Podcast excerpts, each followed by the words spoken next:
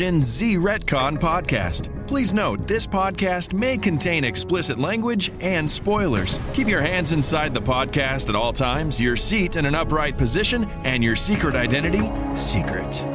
And now, here are your hosts, Ian and James.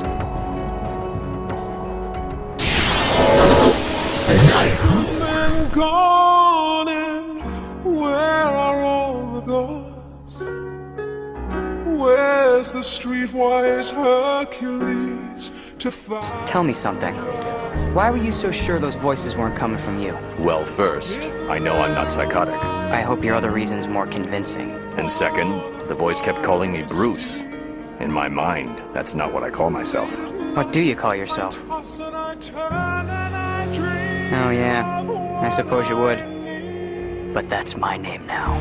Hmm, tell that to my subconscious.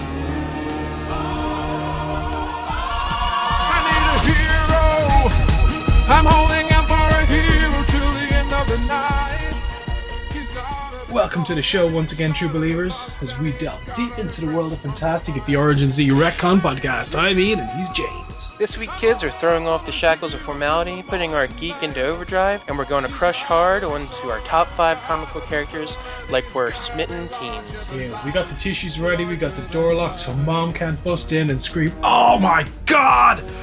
Before we kick into that and get our geek on, look, I gotta apologize for a slight screw up last week, where in my excitement I dropped a total fucking clanger about Dan Abnett and Andy Lanning. Totally managed to screw up on two of the most well known comic writers who frequently collaborated on a shit ton of work at Marvel, DC, Judge Dredd, and a ton of other awesome, awesome books. So, uh, guys, call off the Sentinels. Sometimes I get shit a little out of order when I get excited. You know, it just happens. Enough with the sorry. Let pow, bam, oomph this like a William Dozier Batman episode. We decided this week, you know, after we sort of fawned off over uh, Total Recall, the new Batman flick, and the upcoming Guardians of the Galaxy movie, um, we decided this week just to like kick it off a little and just to talk about our top five favorite comic slash animated slash cartoon characters. Just let everyone who's listening know where we've come from uh, in terms of comics. You know, James, you know what? I'm going to be a gentleman this week. James, Well, as for me, I got into comics pretty young. Um, I was around seven or eight. Uh, at this time, I was only reading comics issue to issue, not really following story arcs or getting heavily into it. Um, I had a lot of other things going on, such as like I was into Magic cards, uh, Magic the Gathering, and Warhammer 40k. So my attention wasn't really ready to derive, like to be isolated to comics. Um, it wasn't until about I was 12 I started to really get into comics more consistently. I would start going to the comic book shop monthly. Uh, at that time, a lot of my comics were only released on the 10th of the month rather than having things, you know, come out on Wednesdays like they do now. Um, and then roughly around the age of 18 is when I really, really got hooked. Uh, I finally started to get my very own box at my local comic shop.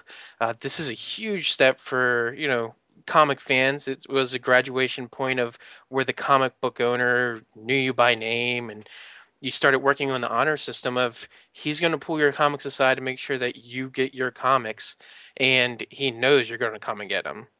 And this was a huge thing for you to be able to get your own box. It was a, a huge honor and and it just started to take off from there. Uh, my spending sprees started when I first got my first job, probably around 16, 17. Once I had a stable job, I started collecting. This was no longer an issue by issue or just the current stories. This is where I started collecting older comics, uh, such as the original Detective Comics. You know, sadly, my, my issue 27 of Detective Comics is an original print.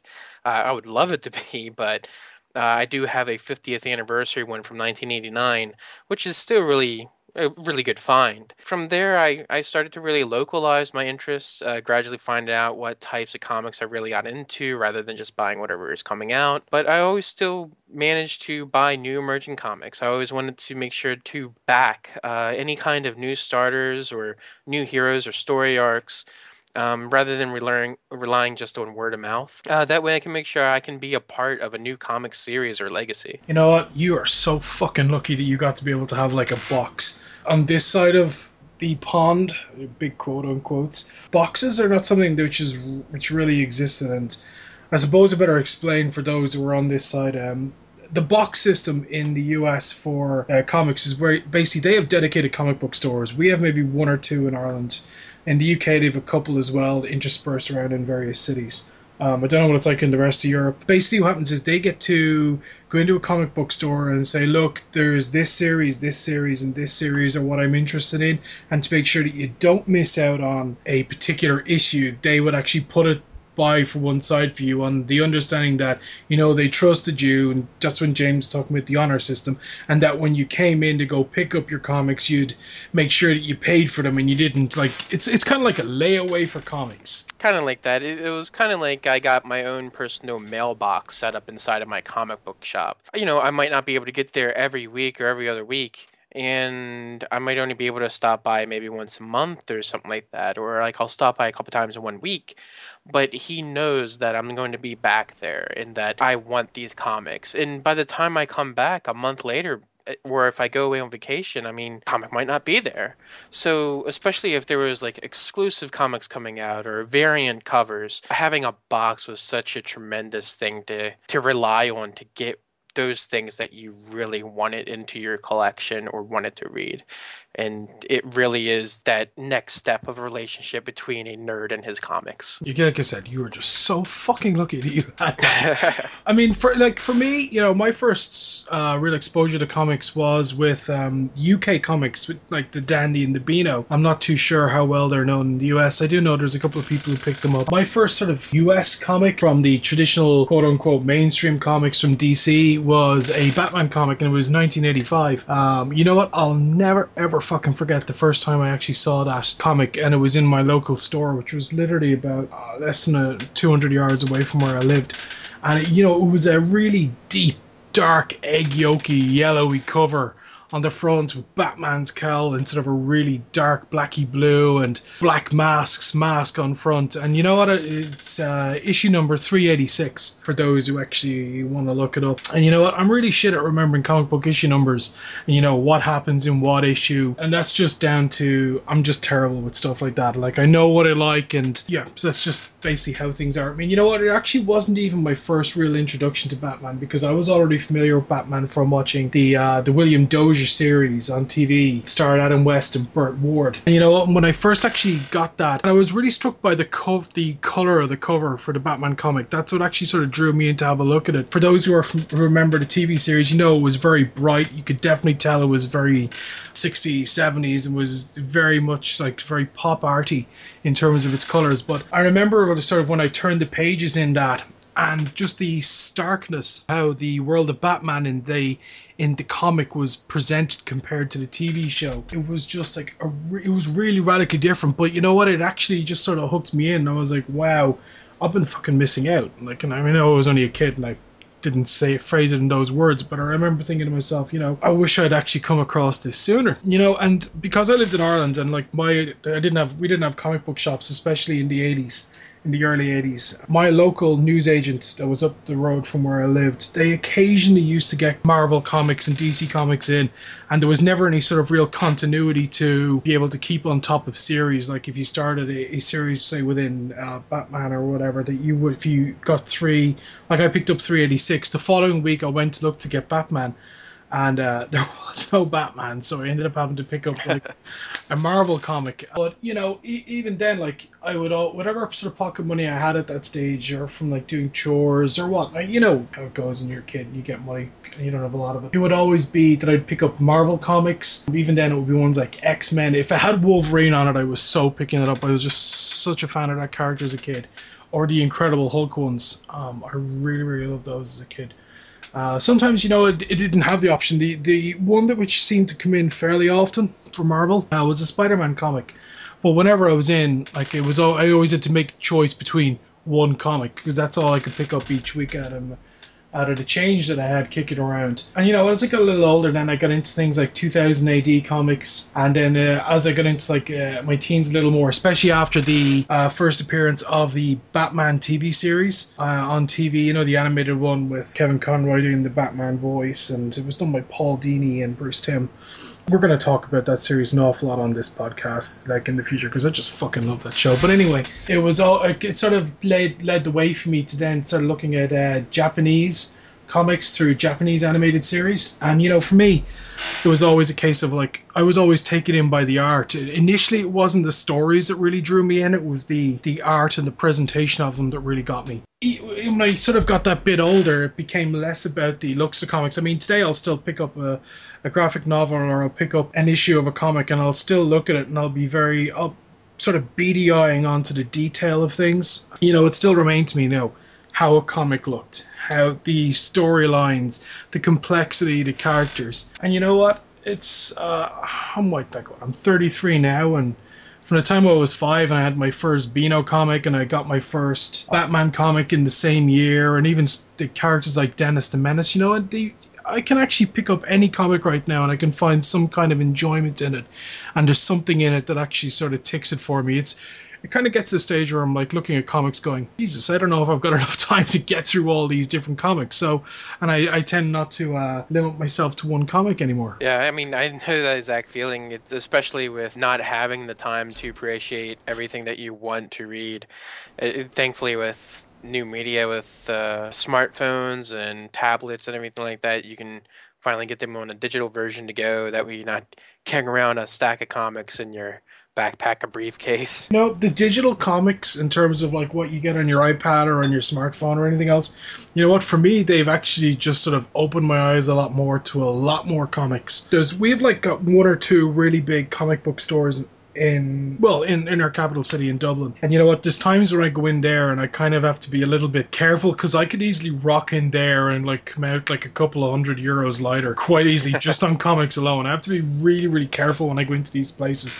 You know, so much so that sometimes I've got to bring my other half of me just as an insurance policy to make sure that I don't blow through like a week's wages or a week's pay on on a full set of comics and rocking out with two huge bags full of them. Sounds like an average Wednesday to me.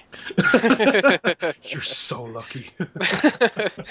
I've actually been looking forward all week to actually doing this show. You know that? Yeah, me too. I mean, it was really hard to really isolate down uh, a top five. Um, and I, think I loosely have what my top five would be. I, I always knew out of all comic characters who my number one is and my number two or my number one superhero is.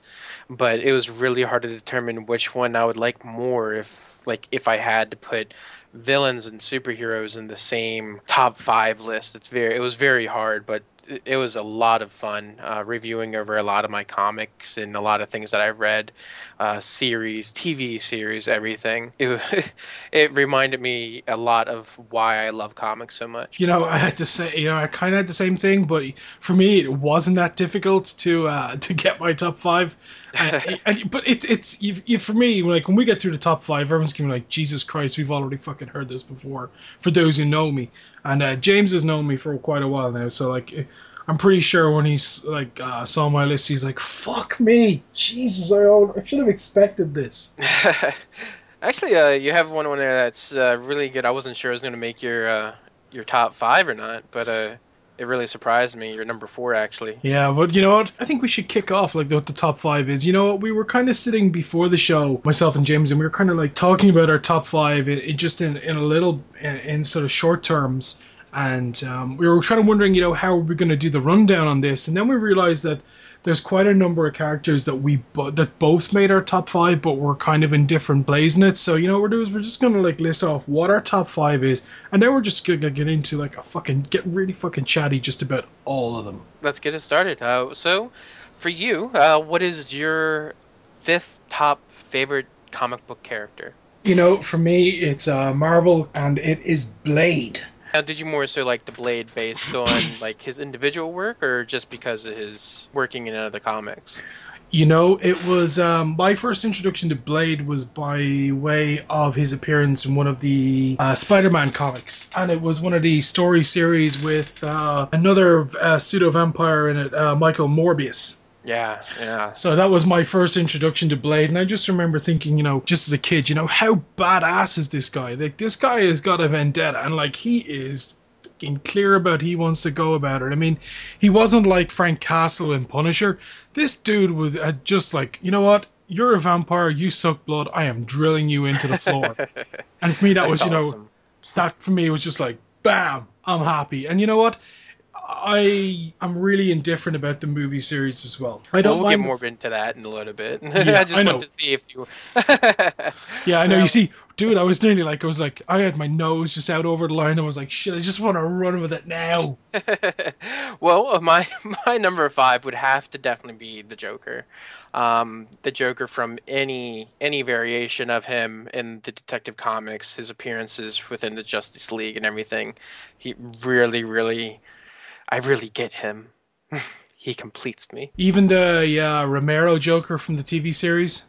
Oh, definitely, absolutely. Poorly as it was done, it still had its more comical relief. Um, unfortunately, that might have been my f- one of my first experiences to experiences to the Joker, but uh, I can cope with it. They went a more family friendly kind of way. I think a lot of people kind of got their first introduction to the Joker to from Cesar Romero's portrayal in the uh, the William Dozier series. I mean, like, we are constantly going to be referencing that because again, it's just one of my loves. So, James, just while like we're on the topic of number fives now, if we dip into number four, your number four, I think, is probably going to surprise a couple of people. I'm not surprised, but you know what? You know when you when I seen it, I was like, I can, I, I was nearly jumping there for my number four too. Yeah, my uh, my number four would have to be Darkseid. Uh, Darkseid is very influential. Uh, he was closely based off of a real life person in the devastation, in chaos, and involvement that he brings to the entire DC universe just because of him is is pretty astounding. So just more, I just want to kick in Darkseid there. You know, a lot of there's a couple of people whose introduction to Darkseid would have been by way of the Smallville TV series. You know, through the back end of that series mm, as a whole. Yep, he was in the ninth season and then the final season as well. That's right, and uh, yeah, so we'll you know we'll we will talk about that too because I, I I'm sure you've got a couple of thoughts on that, so do I, in terms of like how it fits against the uh, from what's in the comics. But my number four, and uh, J- you actually said when we were talking about this from the pre-show, you were really surprised by my choice at a number four. Yeah, I'm not disappointed. I'm just surprised it actually made. It, it, it's a really good pick that I wasn't really thinking of. Yeah, my number four is actually DC Comics, and I say it's DC Comics isn't really. It's really it's Harley Quinn, and I love Harley Quinn as a character for like a multitude of reasons. But one of the main reasons I love about this is this was a character that was based off a real person, Arlene Sorkin, and then Arlene Sorkin went on to voice Harley Quinn. It is a character that started out in a TV series and then got sort of uh, retconned and taken into the DC universe. And you know, we, we- I can't wait to f- fucking start talking about Harley Quinn. There's a there's also a part of this which is going to be really funny. My other half will just you know I'll get into it afterwards anyway. so we're into like the number countdown into the threes, and number three for me. Actually, this is really funny. Uh, our number three is actually sitting. We're on two sides of the same coin. If you, uh, if you remember uh, the flick, you know. So my number three is the Joker. And James, what's your number three? Batman. You know, it just cou- you could you couldn't fucking call it like that. You just really really couldn't. Yeah, just uh, for them to be equally on par. I mean, especially for choice wise, definitely in the top five for both of us.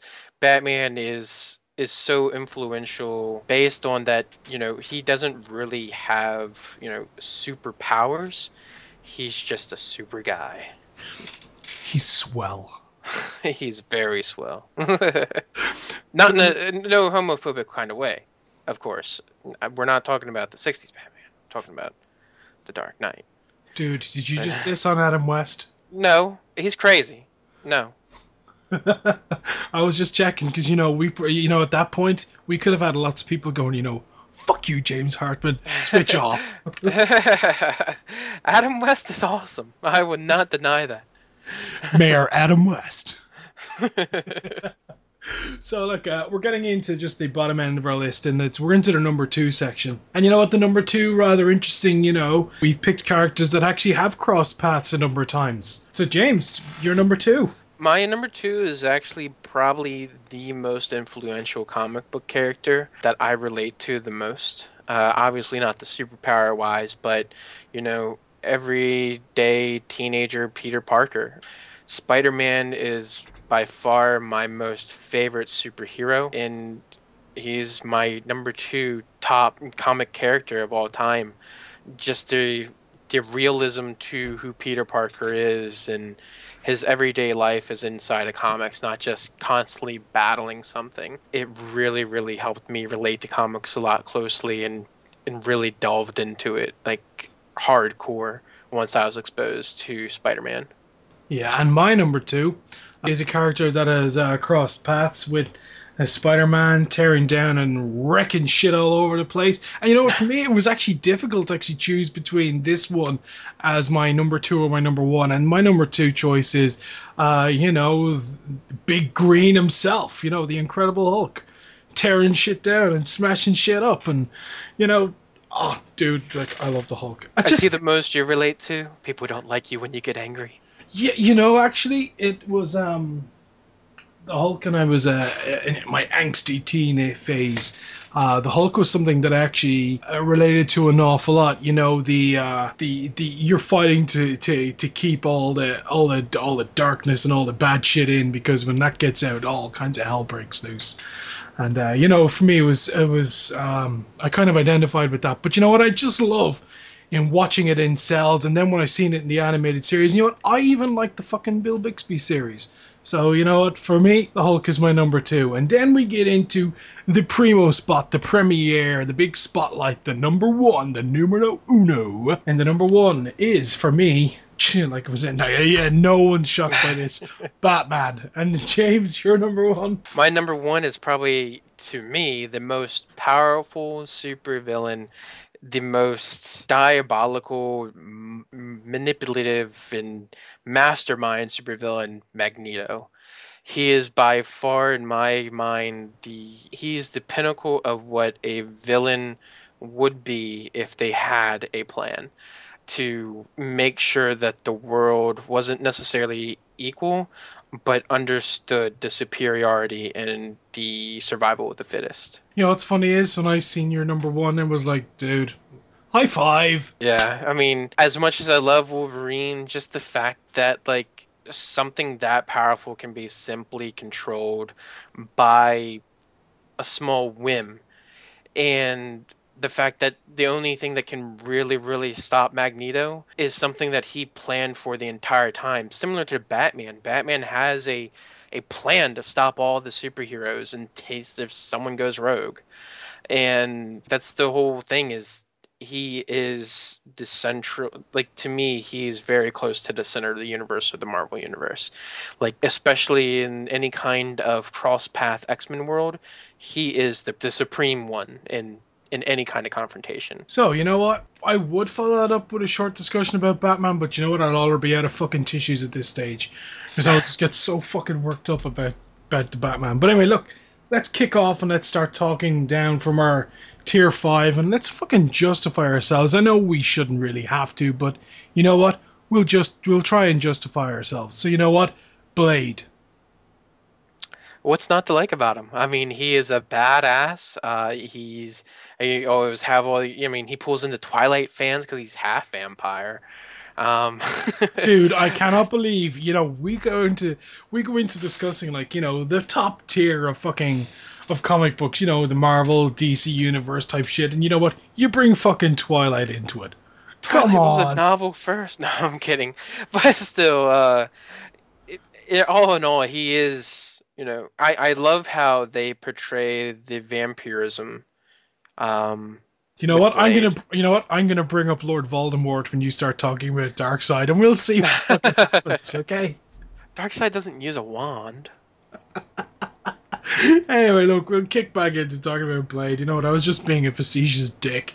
Um, you know, Blade. Blade is actually one of those characters that, um, you know, for me, Blade has never been a hero, and it's the one thing that um, I actually love about him. And he's not trying to be a hero either. And I think that's the, you know what? I think that's the one thing that sort of separates him out from the Frank Castle type characters.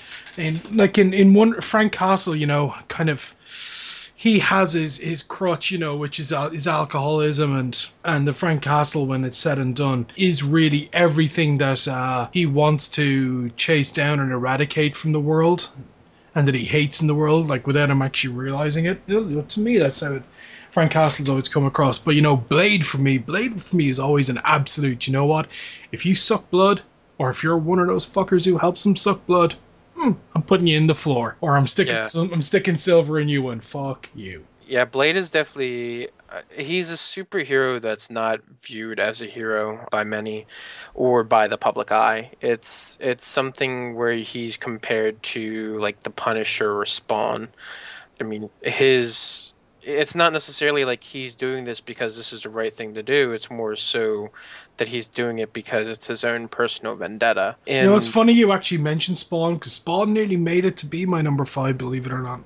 Yeah, he he's actually in my top five for superheroes. He could possibly be seen as a supervillain, but the whole darker side of things, especially with those three, really puts off a lot of people of him not of them not being superheroes, uh, where you know they're just doing what's right, by but doing what's right is kind of like the collateral damage of them doing just what they want to do. For me, with uh, Blade, as I sort of, I kind of nearly sort of jumped at the fucking box for earlier, the movies, okay? You can't talk about Blade in any circumstance without talking about those movies, or the TV series, or more recently, the animated series. So, you know what? For me, the movies, I love the first movie of Blade, okay? Because for me, it kind of captures an awful lot of the essence of what I am familiar with from the character and what I've sort of grown up with from the character. The Yeah, second the- second movie, though, Yeah. testing my fucking testing my motherfucking patience. Yeah, that's all when it starts to go downhill and they deviate greatly from the comic. It was more so just trying to ride off the franchise to make some money with um with the steam of what little superheroes had going at that time. Yeah, and the third movie, oh, oh, you know that third movie for me is exactly like the fourth Indiana Jones movie that doesn't exist. It doesn't exist for me. Like, oh, you know what? And yeah, I tell you what kills it for me in that third movie, and that for me totally betrays character of Blade. You know where.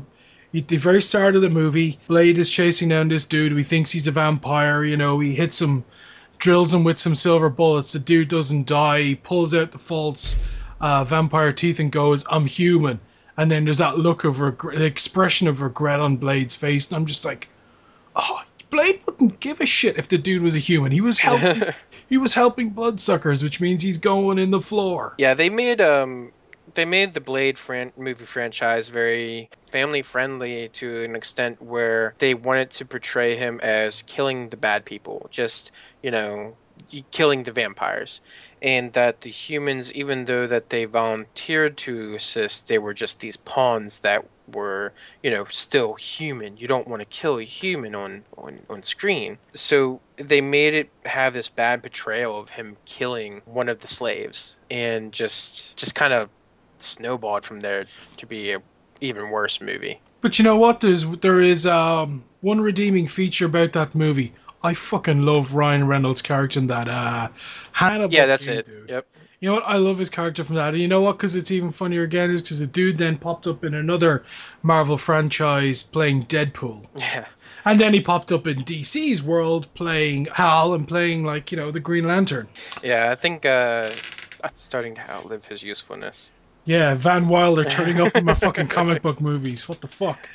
It's a, it's getting a bit um excessive with him jumping around characters cuz the Green Lantern movie, I think he did a decent okay acting. He was slightly I deviating us. from our I, I love our this. story. Yeah. I'll, for, I'll forgive it in terms of like the, the shit that it deviates from because you know what it's an enjoyable flick and for the first time I get to see Green Lantern on a big fucking screen. with Deadpool, it's not so bad, I guess, because A lot of people went ape shit covered. over that.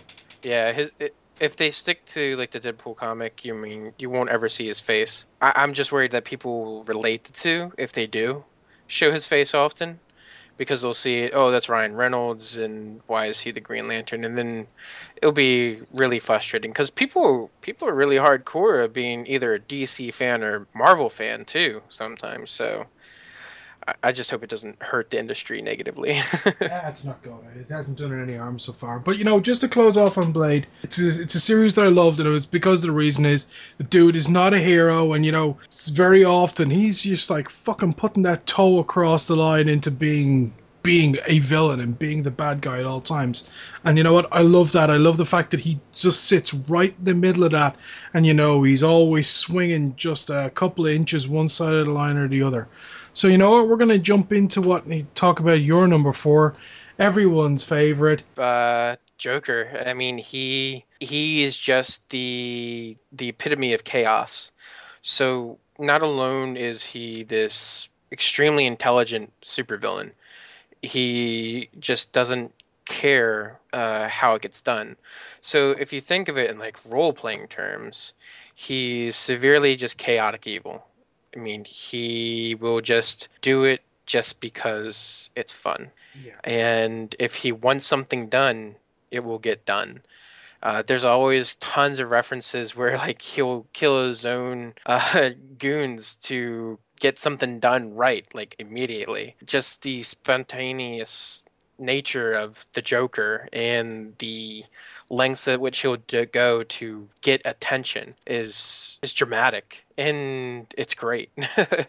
it always adds a lot of excitement, um, especially in the comic series. I love how he was portrayed in The Dark Knight. I think Heath Ledger did a phenomenal job portraying exactly who the Joker really is. It was a lot more darker than the original Batman. He is something that always wanted to just push the limits of Batman. And without Batman, the Joker wouldn't have anything to do. He wouldn't be the Joker anymore. It was always that, you know, situation that they always brought up in the comics, they brought it up in the TV series of where these villains were becoming who they were because of the Batman. And the only one that really lays true with is the Joker. Yeah, I mean the Joker. You know, I have to agree with you there. To me, the Joker is you know the big badass, the, the other side of Batman's coin. You know that really and truly. And you know what? For me, every time I think of Joker, you know, there's two very very particular stories relating to that character in Batman that for me every time just you know highlight how important uh, the Joker is to not just the Batman story, but in terms of the whole Gotham story as a whole. And those two stories are Killing Joke and Death in the Family. Totally, you know, you talk about characters and you know their their their opposite numbers and who are villains and everything else. You know what? When you talk about Killing Joke, you know where Joker he cripples Barbara Gordon, she becomes a paraplegic, and then she later on goes on to become Oracle Yeah. and you know then he's uh he gets into the whole set of mind games in that story series where he's uh he kidnaps uh commissioner gordon and he's showing him photo showing him photos of his daughter who's quite wounded badly and being in a state of undress and you know that is a really really you know they call it a graphic novel that fucking thing is super graphic in the way that it goes about things. And then you sort of talk about the a death in the family, you know, where Joker actually goes and murders Robin Mark two or three, I can't remember, but it's Jason Todd Jason anyway. Todd. Yeah. Yeah. He's, yes, Mark two. Sorry, yeah, he's the second second Robin. And you know what? That was actually shown in. Uh, for those who've seen the animated direct to DVD movie, it's um the Red Hood. That is, uh, if you haven't seen it, fucking watch it. It is awesome. The the beginning of that where you see uh the Joker just beat the shit out of uh, Robin slash Jason Todd and and then just practically leave him for dead to the point where he blows him up just as Batman rocks up to the building. You know, and even if you haven't read the book, the graphic novel or whatever, get your hands on it and read it. It's, you know what, Joker is just, dude, he is like uh, the the definition of a supervillain. And you know what, you're so right. Heath Ledger, just wow. You I always think when I'm reading any the Batman comics and the Joker's lines come up, you know, the first voice that's in my head is Hamill's Joker. Yeah, yeah, and uh, I got to see him at Comic Con uh, this year, and it's always so so impressive when you see him, and he always loves to like stop and do the Joker's voice. Like he doesn't honestly doesn't mind it. Um, he'll always do like a laugh or a small laugh or say a line, and to have that much passion for a character I, that someone that you're thinking Mark Hamill, Luke Skywalker does the Joker, and redoing the role of the Joker in in the uh, Arkham video games, it was such an amazing decision for Warner Brothers to make. It was something that really brings the games alive as well. Just the and, and they intentionally made the Joker even darker in the Arkham City game because he's actually physically dying. It's it's just insanity of how much life, you know, a voice actor can bring to a character that you've read for years. You know what's funny is that nearly didn't happen as well because the original voice for the Joker in the animated series was uh, British actor Tim Curry. Yeah, yeah. And you know what? Actually, for anyone who actually hasn't uh, checked it out, you know, Kevin Smith, aka Silent Bob, everyone fucking knows who Kevin Smith is. Kevin Smith is this fucking awesome podcast series that he's been doing for the last month, month and a half, okay? And it's called Fat Man on Batman. And I've been loving the shit out of that. He does two episodes of this quite early on. I think it's episodes two and three, or three and four. I can't remember which off just right now. But he interviews and talks with Mark Hamill about playing the Joker, his involvement, and his love of comics. If you haven't listened to it, go and check it out. If you're not subscribed to Fat Man on Batman, fucking subscribe to it. It is awesome because he talks about all talks to a whole bunch of people from the Batman animated series universe. You know, Tara Strong, Arlene Sorkin, Bruce Timm, fucking Batman himself, Kevin Conroy, Paul Dini, and even talks to like Walt Flanagan as well. And for those who don't know, Walt Flanagan is uh Kev Smith's friend. He's also helped him uh, do the artwork on his Batman Cacophony and Widening Gyre series. Um, so check those out. Yeah, he he does uh, a lot of really great interviews. He is Kevin Smith is one of my idols uh, for comic book collecting. Ever, especially since like he is a huge comic book nerd. If you haven't gone to the Secret Stash and you live in the east eastern shore of the United States, definitely head there. They have tons and tons of things that aren't just Jay and Silent Bob. It is a real, actual comic book store, and uh, they, they feature it in in um, Comic Men. It's on AMC. I'm not sure if you get that there in, in Ireland or not. no, Uh, but a lot of people should check out uh, Comic Book Men on AMC because it is pretty fucking sweet. Uh, um, really, really good. Yeah, and, and for people that don't know how much of a die-hard comic book fan he is, he actually sold his comic book collection in tears to help produce Clerks' original movie. Uh, so whenever you listen to his podcast, you can always tell the excitement and depth of how much he really loves this stuff. Yeah, and you know what? We actually have got to kind of confess a little thing.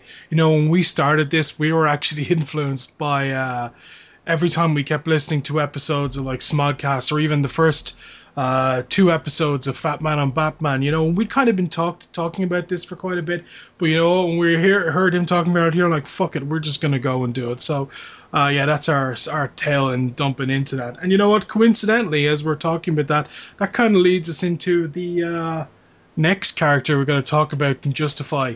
And you know what? I'm going to do it. I'm jumping straight into Harleen Quinzel, aka Harley Quinn.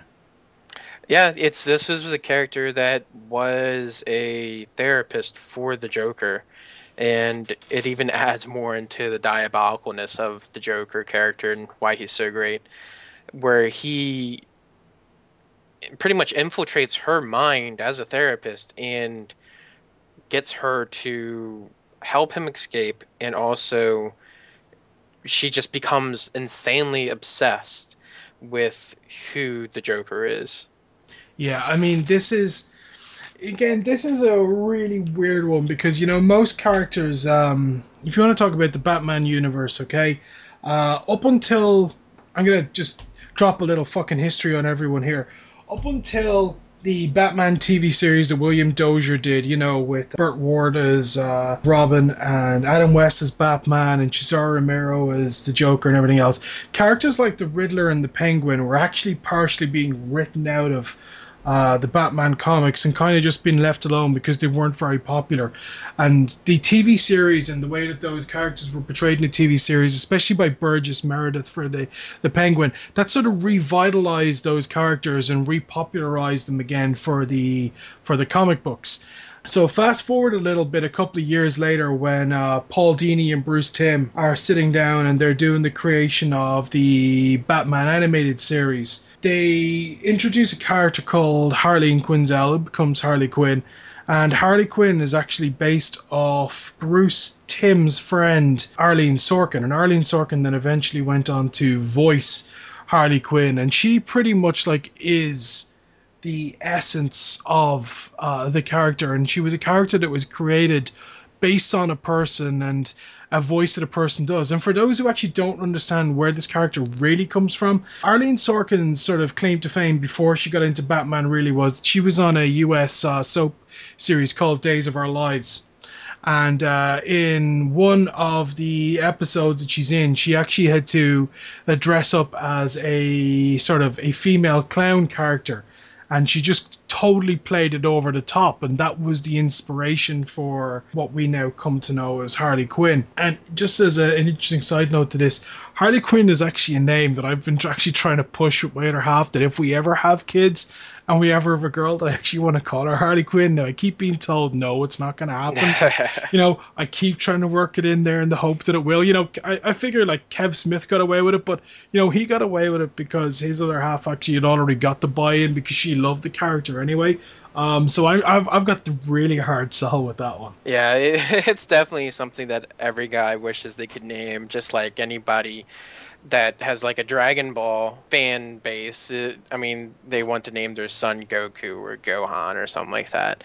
It, it's something where a comic book that a comic book fan that loves Batman enough or just enjoys reading it, of course they want to name their daughter Harley Quinn. I, I, hopefully I'll be able to do that one day because it would be so badass.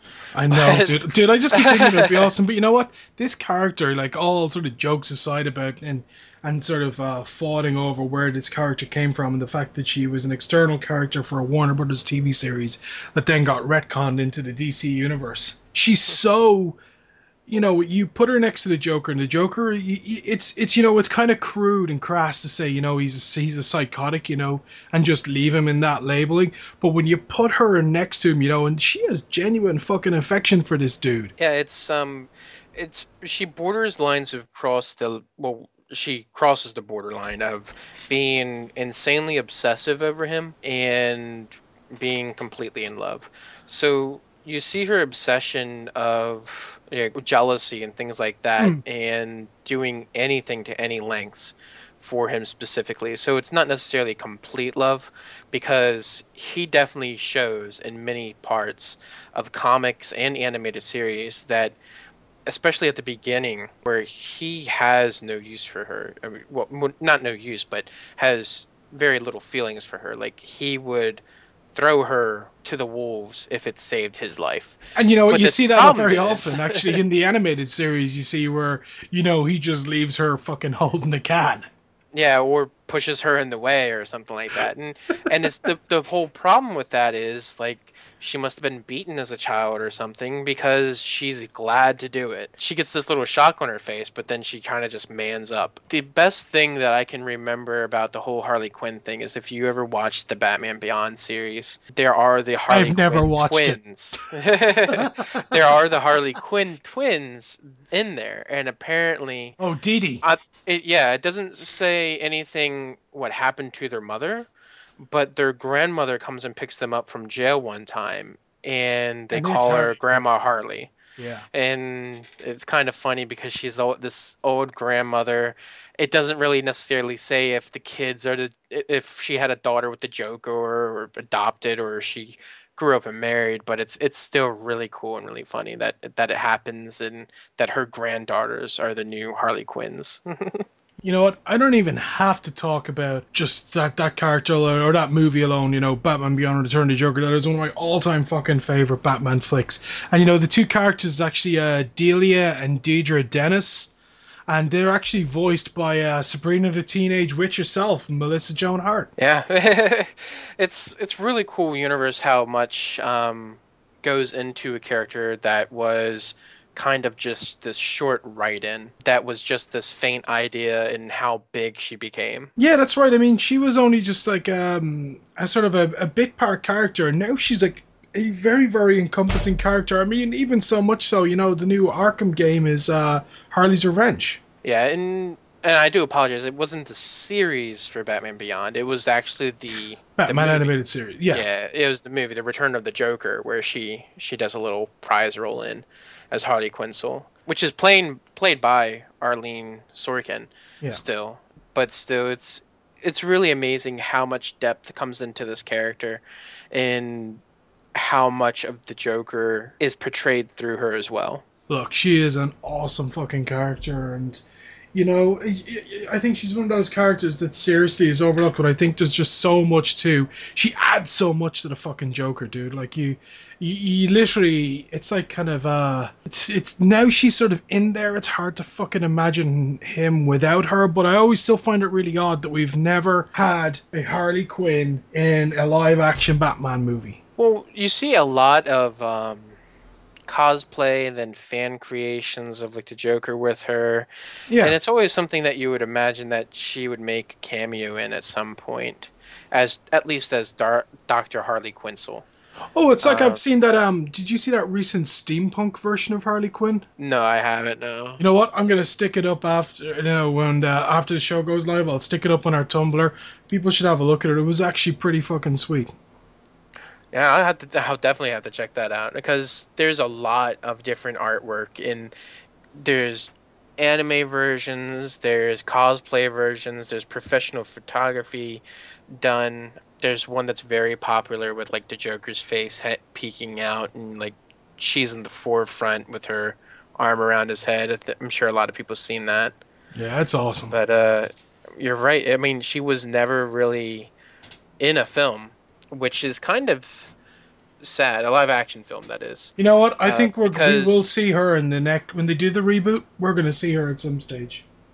That'd be great because I was definitely hoping to see her maybe in The Dark Knight Rises, at least as part of like the Arkham staff or something like that. As part of that, That would have would've been really cool. awesome. because you really get this more because when you play the Arkham Asylum and Arkham City games, you it really feels like a movie at times, and it they do a lot really really good CGI with that with the cutscenes, and it's just like you really wish this was became a movie. It wouldn't necessarily need to be a Batman with a Robin, but to have the Joker with actually like this sidekick that's so chaotic would add as much anticipation into the film as Bane did. Yeah, Bane was badass. But let's move on and let's jump on. And you know what? Let's go and talk some fucking Darkseid, dude. Yeah, uh, Side. Um, I picked him because he's not necessarily because I I love the character immensely as who it is, but just from the devastation and how much of an impact he has on the DC universe. Darkseid was actually based off of Adolf Hitler. And Apokolips is supposed to be Nazi Germany. The whole mindset of controlling everything and ruling over everyone has always been a mindset of Apokolips. There's this huge thing where the origin of Apokolips was like he had this it, his brother was going for the power um, omega. When Apokolips found out he then killed his brother and took the power for himself. Yeah. later on and, and the story for Apokolips i mean not Apokolips i'm sorry for darkseid himself it starts getting dramatically darker and darker because now that he has his power he can you know finally rule and he has someone he loves. And what happens next is his mother has her poisoned and kills her. So he starts to become even more angry and cold-hearted and evil and then he's forced into this marriage by his parent or his mother, killing his father, making her a matriarch. Uh, he has a kid with her, and then he finally gets enough strength to overpower and kill his. He kills his mother, and im- no, he imprison. No, yeah, he kills his mother. He imprisons his arranged wife and his arranged son on Apokolips. So from this point, this guy has so much tragedy. Tragedy uh, he eventually has his son, and then he's in this gridlock war. And the only way to stop this war is he now has to give up his son, uh, Orion, and receive the son of the other warlord. So after he receives his son, uh, or well, gives up his son, his son is then taught these good, like philosophies and the betterment of men. So now his own son is even turned against him. So at this point, this man, Darkseid, has lost everything. He's lost his family. He's lost the person he loved. He's lost his son. He's lost. Only thing he has left is his world that he controls, and he has the high fa- uh, the High Father's son, uh, which later becomes uh, Mister Miracle. But I mean, that's still no real substitution. That's just more so a res- uh, like a reminder of his semi defeat. And then later on, he starts to become extremely paranoid, kind of like exactly how Hitler did. I mean, he started thinking that these other powerful beings are going to someday become a threat. So he decides to find out where the Olympian gods are and he wants to kill them and steal their powers. So yeah, because Darkseid, like the uh, the only people who are actually any way of a, like I say, people, you know, uh, threats to him are Superman, Doomsday, and Orion. Yeah, and unfortunately, he goes down to. I, f- I apologize. I forget the name of the island uh, where the Amazons are. Themyscira. So he goes to Themyscira to try and find out more, and at this point, he just slaughters the Amazons. That's Uh, there's there's part of a tie-in with Wonder Woman where she places her soul into Darkseid to try and bring some humanity back to him, but that just diverts him from trying to obtain the, the powers of the gods because at that point he's weakened. So what goes on further from there is he's become so angered that he's looking for this equation, uh, the anti-life equation That's right. Yeah. that he feels will allow him to control all minds. And for some, I I don't know the tie-in or the reason, but he he thinks that each human being has a part of the the equation into their mind, and that's where it starts his obsession with Earth. So he's so powerful at this point that he's literally unstoppable. There's no way to kill him with any of the DC heroes. He becomes this huge objective for the Justice League to try and save the world and universe. It's so tremendous of how much destruction he can cause without even trying with the Omega power. He turns up in fucking Wonder Woman. He turns up in fucking Batman. I mean, this dude is actually, um, you know what? Actually, just what we're, we're sort of- just sort of mentioned that as well. There's the Superman Batman animated direct to DVD movie Apocalypse. Yeah. People should fucking definitely check that out. And they should also have a look at um, the Teen Titans and also in the other new Batman series, which is The Batman. Mhm. He also turns up in that as well. And he's also all over the fucking Justice League as well. Oh, no, it's Batman the Brave and the Bold. Shit, sorry. Yeah. Yeah, and, and his uh his biggest deception becomes Superman, which then draws him into everybody else's world. Exactly. because the only person that can sort of stand toe to toe with him is Superman, but he still loses pretty much. Like their their big solution for him is get him back into a boom tube and send him home. You know, I wish I could do that with lots of people. yeah, that's his and that's his biggest thing. That's his biggest drawback is that he has all this power and he he just can't be stopped. Um, eventually, he does get stopped. I don't really want to spoil it too much, but his son Orion has a huge portion into into defeating Dude, Darkseid. spoil the shit out of it. We already, we already Well- warned people at the start of the show. Go for it. Well, well, essentially, what happens is, you know, Darkseid comes to Earth, and he pretty much beats the shit out of the Justice League. Uh, what happens then is Orion comes and pretty much decimates his his father. He, I think he also he shoots a a bullet at him, uh, that's made of radiation, to try and kill him and it pretty much just weakens him. But Orion is eventually able to kill him by actually ripping out his heart. and this fulfills a prophecy that uh, that Darkseid was told at one time that his son was going to cause the def- the the defeat of Apokolips, and even then, Darkseid doesn't necessarily die. He dies from you know his heart being ripped out, but his essence and soul actually goes back in time. it, it gets really. This is when they start going through the different universes and things like that because his soul actually goes back in time to possess a human, and it starts to build up further from there. So this supervillain that they have is essentially becoming unbeatable. It it's just the immense power that they have in the villainy. He it becomes more so a symbol of something like Adolf Hitler has, like the mass oppression, the mass control, the needing to be above all and control everything. You know, we can't stress it enough. Like, put it this way: this dude is ranked. I think it was like in the top ten for like IGN did like a top 100 comic book villains of all time, and this dude was sitting in the top ten. In the where was it?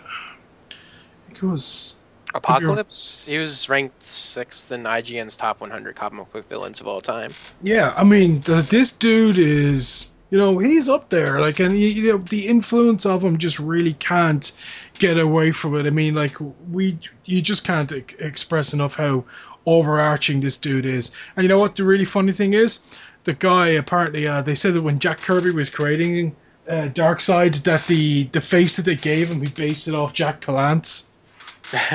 You know, I find that really funny, you know, because Jack Palance, uh, you know, uh, he was in the Tim Burton Batman flick. Yeah. Uh, so you know, that's it's kind of ironic that if Kirby said like that, uh, Palance's face was his influence for that. You know, in another DC property, Palance turns up in it. Yeah, and, and the biggest thing about Darkseid is like as I mentioned, it's not exactly who he is that I put him in my top five. It's it's just the factor that he brings to the DC universe. And granted, he's not the absolute most powerful. I mean, he's not like Thanos. He's not like Galactus that can eat worlds and things like that. It's just that the oppression that he brings and the power of his personality, the backstory behind him is so dark and deafening.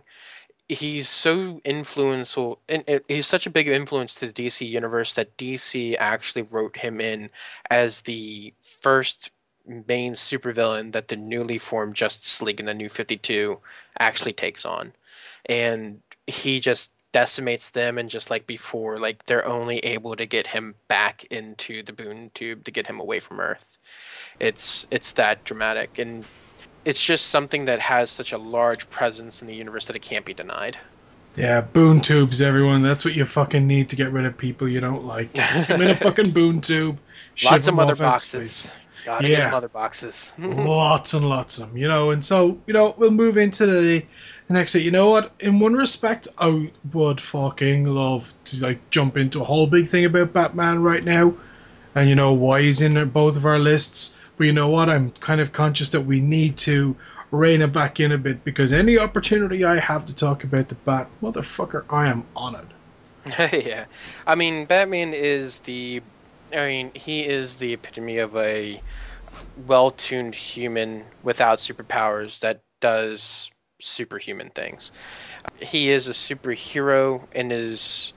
I mean, in the eye of the public, he's a vigilante to federal uh, law, and he's just honestly nothing too special other than he has fine tuned his body and his incredible intelligence. and he is a, he is an the awesome ultimate epitome of a moral barometer. A very weird and fucked up moral barometer, but you know, a moral barometer nonetheless. And you know, what's funny is every time I keep thinking of Batman, you know, and you know what, I'm actually.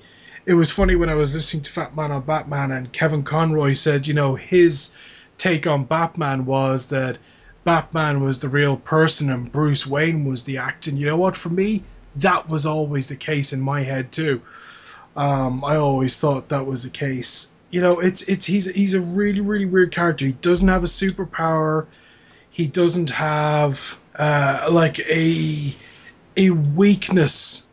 In the same way that uh, traditional superheroes do. You know, you're talking about a guy who just puts his body to some of the some rigors that are just utterly devastating, physically devastating to him, and he just like he constantly is pushing his mind and. Uh, there's always that crutch with Bruce Wayne, you know, that he's trying to that thing of like that child uh, outside the the, uh, the movie theater who couldn't protect his parents, and it always Yeah. comes back to that. And you know, it's a it's a sad story in a lot of respects, but you know what? It's it, there's you also get to see an awful lot of different sides to Batman. You get to see like the arrogance, you know, when he gets pissed off with the Justice League and he goes and forms the oh, you know what? You screw it. It's From of yeah. you you know, it's it's one of those things. And then you've got like the Batman Incorporated, dude. Batman Incorporated. Yeah, I mean, the whole thing with Batman is that he is an everyday human being. Uh, I mean, he doesn't always win. And that's the biggest draw to him is that he is a super intelligent guy, super fit body, pushes his body to the limits, and he just has that will to keep going. And like you said, he doesn't necessarily have any weaknesses because he doesn't have any kind of super like superpowers. I mean, he's not afraid of the color yellow. He's okay if kryptonite gets close to him. So it's just this whole situation of where he is, you know, the definition of what a real life superhero could possibly be. Yeah, exactly. And you know what? I was just while you were uh, going on about Batman there, you know, I was racking my brain thinking The Outsiders. Yeah, the outsiders. Um, that's when, at that, because uh, that's when he has the disagreement with the league. Uh, isn't that when he also they find out about like his plan to be able to defeat all the league? Yep, that's exactly it. Where they're like, "Fuck you, Batman," and he's like, "No, fuck you." You know what? I would love to have the Kevin Conroy voice right now, where it goes, "Fuck you." But I know, uh, I- you know? I would kill if you know what. If I was actually able to do a really decent impression of Kevin Conroy's Batman, I would spend every fucking waking hour doing impressions and finding weird shit to say in that voice. that would be a little bit too much fun. yeah, yeah, I know. So uh, you know, when it comes to comes to Batman, I like I say, I gotta limit myself to that. So, uh, James, next uh, character we're gonna talk about. Uh, Peter Parker? I love Spider Man so much because he is the average teen. The way that the comics were always told is, you know, there are super villains out there and, you know, he has to take care of them because he's the one that can. Other than that, it's kind of like the draw that people have to animes that are, they're pretty much uh, categorized as a slice of life, where he, in the comics, the animated series, even in the movies, but not so well done. He has real life teenage problems, young adult problems, money problems, problems finding a place to live, problems getting money, problems with family, uh, problems with girlfriend, relationship problems, work problems, everything. And it really plays off of a huge portion of him being Peter Parker rather than just, you know, crime fighting and to me that really related to me as a teen growing up. I mean he went through the same problems i would in my normal life not necessarily because i had to go stop fight crime or something like that but the decisions that he made between family and friends and his responsibilities. And you always have that quote with great power becomes great responsibility and that's what he always lived up to. He was the essential everyday teen that did what was right because it was right to do and that he was the only one that could do it. And me growing up as in scouting, I, I always grew up in Boy Scouts and eventually got Eagle Scout. It was always a hardcore set of virtues that Spider Man followed. Um, he never used weapons. He never really used, you know, you know high tech gadgets that damage people. He'd rather have someone webbed up in a pacifist kind of way rather than beating them to a complete pulp, even though he probably could. And that was the biggest thing that really drew me to Spider Man. you know, we can talk about all the Marvel car- car- comic characters in the world and their importance and everything else, but you know, Spider Man is still, you know, the big numero uno character. Like, no matter what way you want to look at it. I, I mean, I don't think the first set of movies. I mean, the first set of movies, okay, yeah, they're they're they are what they are. I mean, they. Are, I mean, don't forget there was the other Spider-Man movies that were done in the '70s as well. I think, or the mm-hmm. '60s and '70s that were done. But you know, you know, I'm talking about the Tobey Maguire ones. They are what they are, and people can't really take away from them. But Spider-Man's importance is huge. I mean, Spider-Man, let's not forget, crosses so much of the Marvel universe, right? In terms of if you even just want to look at where this dude lies and everything else, okay? So you've got his involvement as the progenesis for things like Venom, Carnage, and all the other symbiotes as well that come off the back of that. Okay, in terms of like groups he's affiliated with, he becomes a member of the new Fantastic Four, which I think comes on to what do they go on to? You know, it's where they all come the white and black suits. Uh, Yeah. Future Future Foundation. Yeah. That's what they become.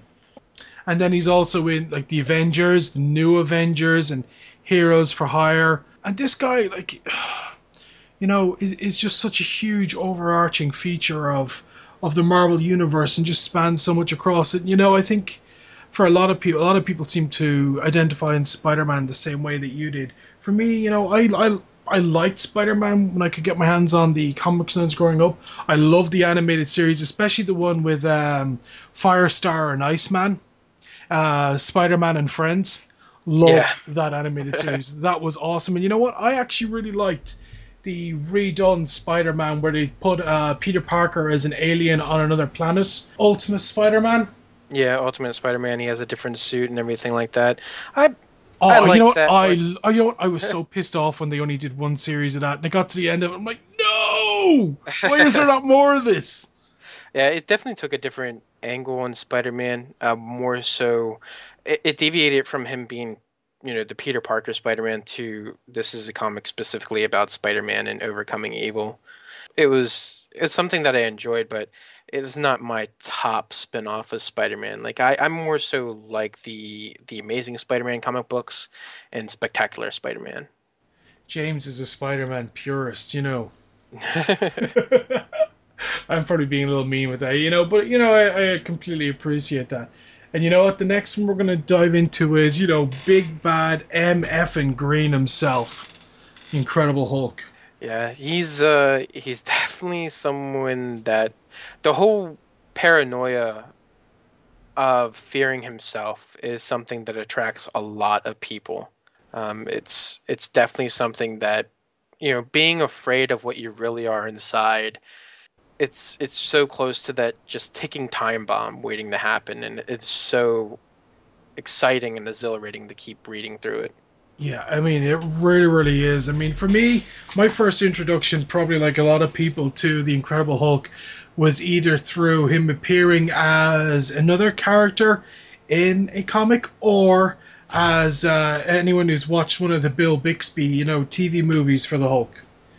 You know, people shouldn't hate on those because they're actually really, really cool. If you go back and watch them, I mean, you're look you're looking at things like you know bell bottom pants and you're listening to some of the some of the music and it's kind of whack, but and you know what? It it definitely screams the era for when they were made. Even though the era and times are like completely different and their version of technology back then is like laughable to us now the flow of the series that they did was actually really really well done i, I always enjoyed watching the endings of the credits where they're always different playing that sad piano song but uh You know, every I- time I, think of the Hulk, I always think of that sort of uh, that piano piece as well. Yeah, and it's a really, really, really good series, to be honest. Especially for the time that it came out and as long as it ran. I'm surprised it did as well as it did.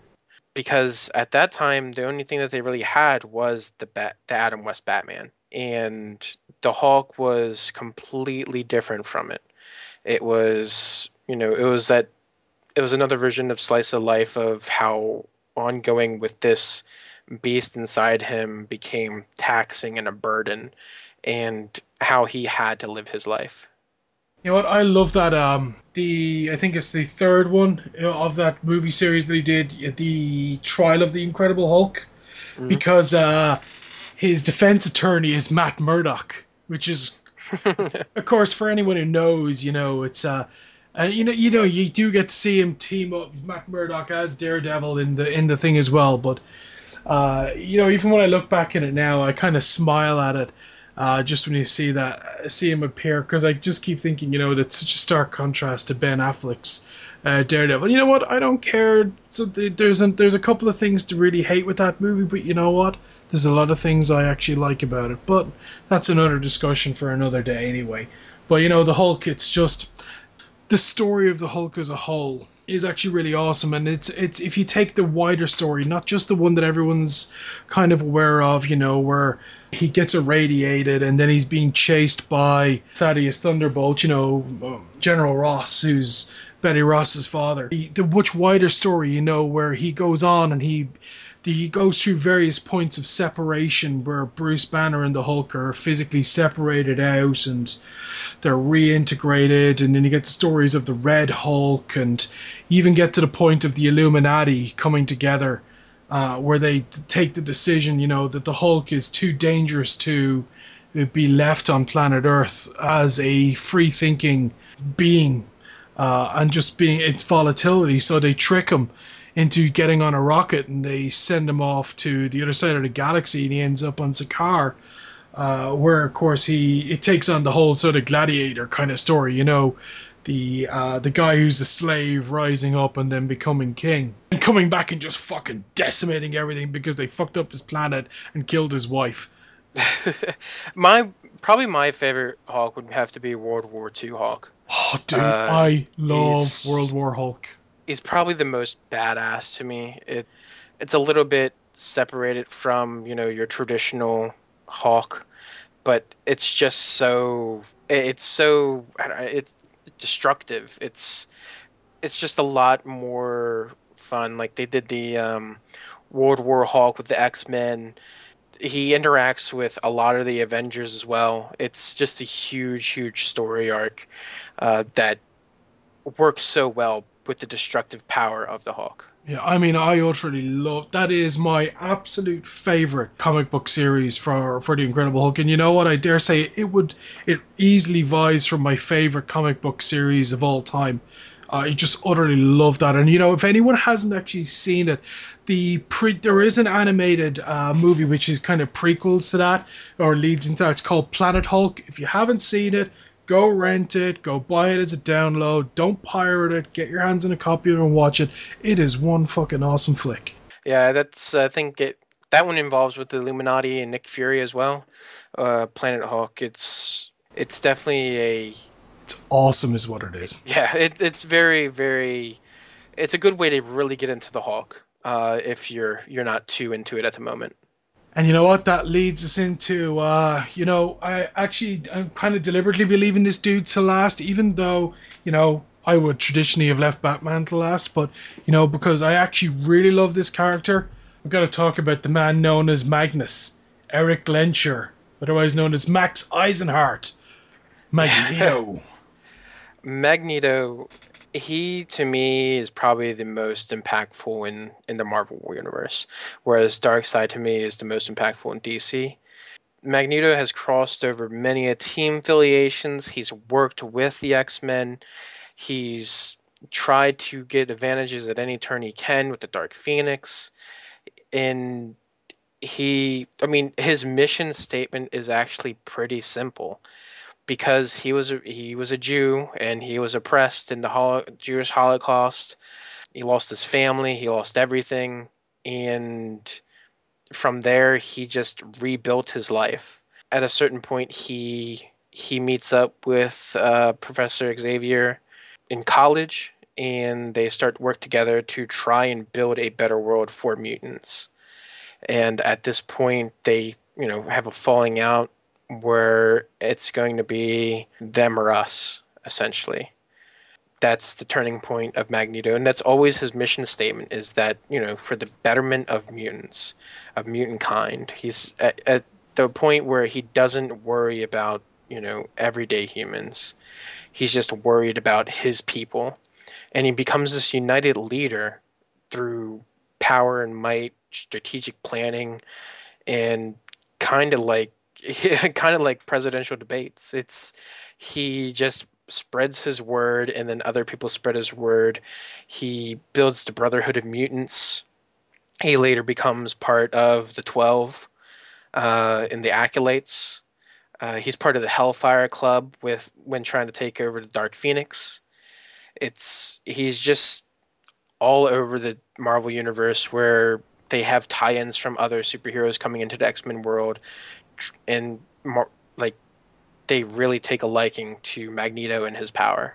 Yeah, I mean, for me, I mean, I love the character Magneto. It's, to me, there's always um, you know, what's funny is there's a lot of people who would be quick to go, you know, Magneto sits firmly in the sphere of being a villain, and you know, Charles Xavier is the good guy. But you know what? When you read further into the universe as it shifts through, and you start talking about the Illuminati, you realize that you know like for me anyway i'm always like I, I, always tend to lean a bit become a bit more sympathetic to to magneto and i become more and more critical of charles xavier especially in the illuminati where he decides you know oh hulk is a big problem let's go and pack him off into space.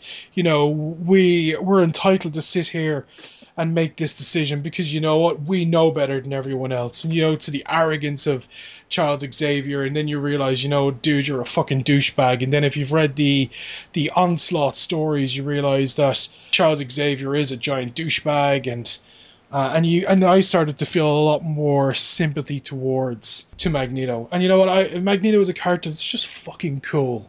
You know he says what he means and you know it, it is who he is and he's not afraid of it. And again, it's one of those guys where he embraces it. And I think he's another one of those guys who sits on the fucking line at all times where it's kind of hard to call. Yeah, like the they had it in the uh, second X Men movie. Um, it's one of the most iconic conversations uh, between Magneto and Xavier.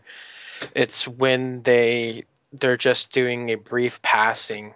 They did it after a press conference to the government in the second movie. Yeah, in the comic, you know, he's trying, like, Magneto is trying to simply explain why he's doing it. He's trying to, you know, stop what happened with the Jewish Holocaust happening to a Holocaust, a mutant, a mutant Holocaust. And Xavier is trying to convince him you're going about this the wrong way and you're becoming what you're hating. It's that at that point their friendship is almost shattered and and completely done. The the whole point of Magneto trying to spread his word is to save mutant kind, but almost by any means necessary. Again, referring to kind of like RPG role playing kind of situations. Yeah. He would necessarily be chaotic good. He has good calls in just ways he's just going to go any way he can to get his calls completed, and he's not worried about collateral damage. Yeah, it's funny is that you if you remember that um that part of the Magneto storyline, you know, where he saves San Francisco and everyone starts is like cheering him on, and they've they've gone from being, you know what, dude, you're a fucking mutant terrorist, to being like he's the savior of San Francisco. You know, where he uses his powers to stabilize all the city buildings and all blah blah blah. The Earth movements themselves, so there's no major damage to the city. You know, it, it it again, it just sort of strengthens that whole thing for me. You know, the dude lives on the line, but you know he's so, and I think when if you he's only the bad guy if you look at it in terms of. I know this. There's a lot of people are going to be going, dude, you're about to cross a fucking line here. You know what? I am, and I'm doing it anyway. Um, you know, where you look at him and you realize that if you were to look at it from the mutant perspective in the world as it is, okay, where you realize these are people who are being persecuted. So, is them trying to enforce their rights and stand up for their rights, is it such a bad thing? No, it's really not. And the only reason he actually looks as a superhero, a supervillain, is that when they put it contextually into the view of can't we all just get along? Yeah, and what he tries to do at a certain point, he he does try to go about it a more passive way after um, a whole uh, House of M, where he's actually put on trial for his crimes. That's right. Yeah. Um, and he's trying to still like he's starting to try and take Xavier Xavier's way of, you know, trying to get everything to calm down and be peaceful, but he's just making things worse from his destructive power. Uh, I think I can't remember, but I think like Captain America spoke in his defense and things like that about the whole laws against mutant identity and things like that, uh, Mutant Registration Act. And Yeah, exactly, yeah. it then eventually leads him to where he's trying to become a better person rather than just destroying things and making it seem worse for mutants. He then goes and they build into the Avalon and Genosha uh, series, Yeah. where he tries to build this utopia for for mutants to reside in. Oh, Genosha, you know I love that set Yeah, of storylines. Yeah, Oh man, I utterly love that. You know what? Even when I was the first time uh, I saw, you know, this is deviating off, and some people are when I start talking about this, they're like, "Dude, what the fuck you doing talking about Star Wars? Get back to the fucking comics." Um, you know, when they're talking about Episode Two, Attack of the Clones, for a lot of people, you know, it doesn't exist, but blah, whatever. Attack of the Clones when they they go to. Uh, the planet called Genosha, and the guys are there, and they're doing all the cloning of the everything else. And you know, it, it the first time I heard the name of it, I was like, did Lucas kind of just go and flick through some fucking Marvel books for that? yeah. You know, the whole thing of you know this the trying to attain perfection and uh, in one respect, but you know, it, it's the Genosha stories are really, really are, are a really really awesome set of stories. I mean the the animated series, the original animated series for the X Men, not the piece of shit that fucking rolls around on Cartoon Network at the moment, you know, because that's just fucking not the same. I'm talking about the original series that was done in the early '90s when they actually showed Genosha. Genosha is a really fucking sinister project in that. Yeah, where they have, uh, I believe in the animated series, they even show when Charles Xavier comes to the planet and he can walk and things like that as well. Exactly, yeah. Because he's, yeah, he's not at first like Xavier doesn't exactly know where the hell he is, and Magneto starts to tell him how this is a utopia where we can build a better us, and it really gets really in depth and that's the best thing about the 90s series uh, the animated series is that it really did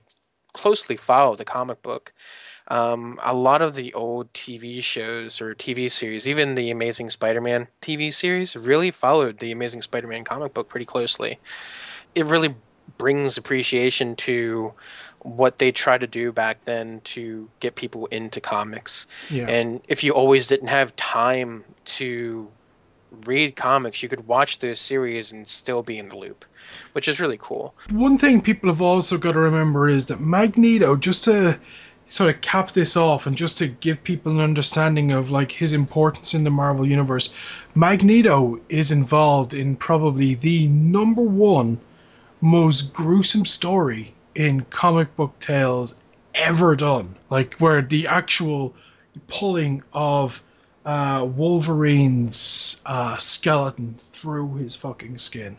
Yeah, he was uh, where he actually rips the adamantium binding from his skeleton.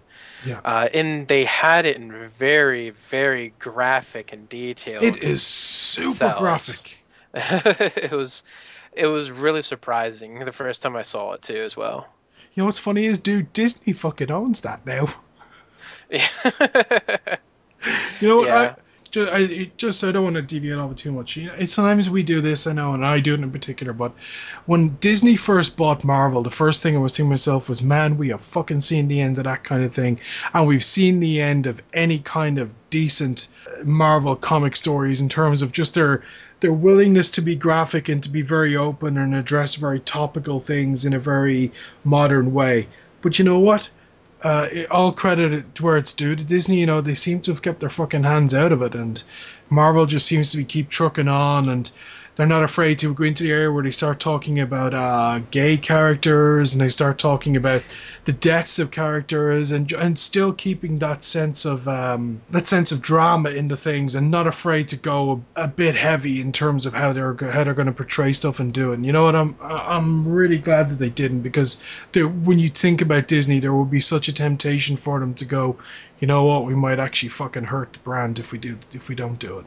Yeah, and, and Warner Brothers has been doing similar to the same thing with DC. They kind of let them continue their own style. They just kind of own them. It's similar to Activision and Blizzard as well in video game terms.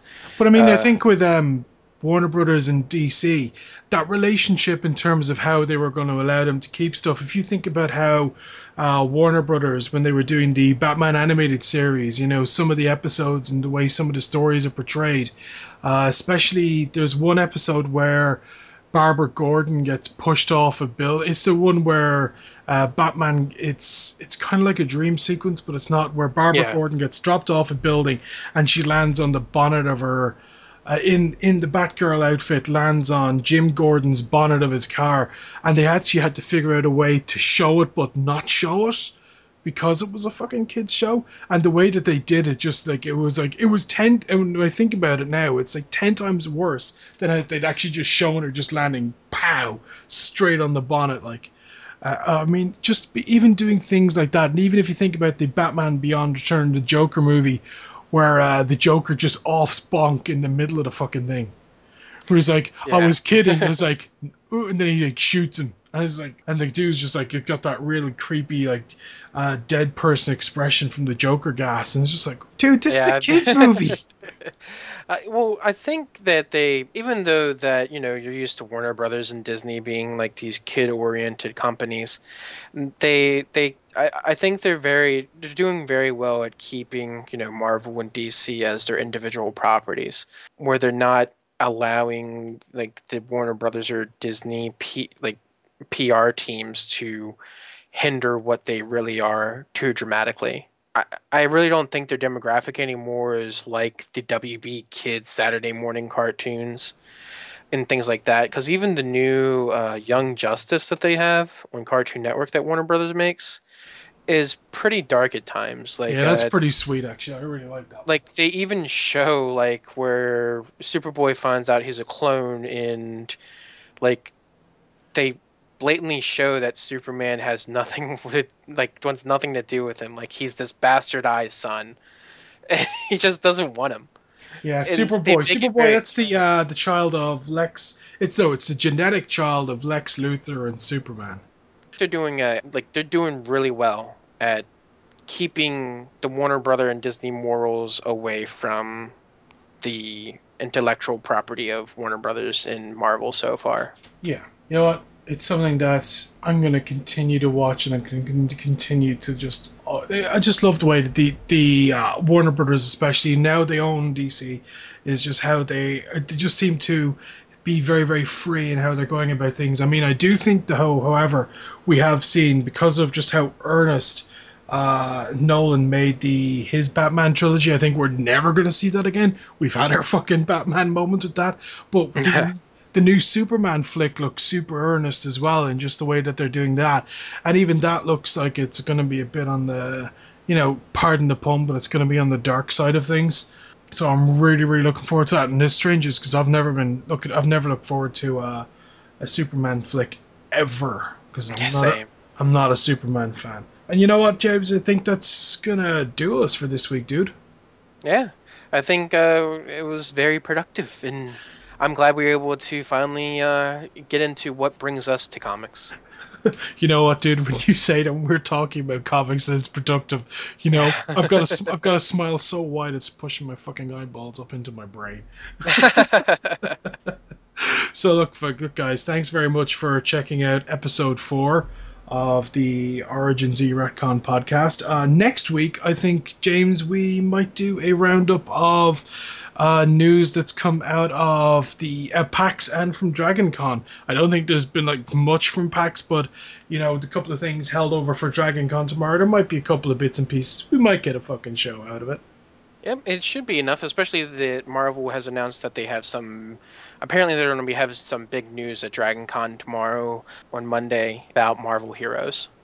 Yeah, so you know what we'll do is tune in next week. Join us then. Thanks again for stopping by. If you want to follow me on Twitter, I'm on the Ian fella.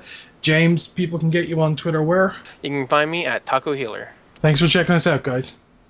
Have a great day. Thanks for listening to this episode of the Origin Z Retcon podcast. You can find us on Twitter at Origin Z Retcon, where you can send us your comments about the show using the hashtag OZRCP. You can also check out our Tumblr, originzretcon.tumblr.com.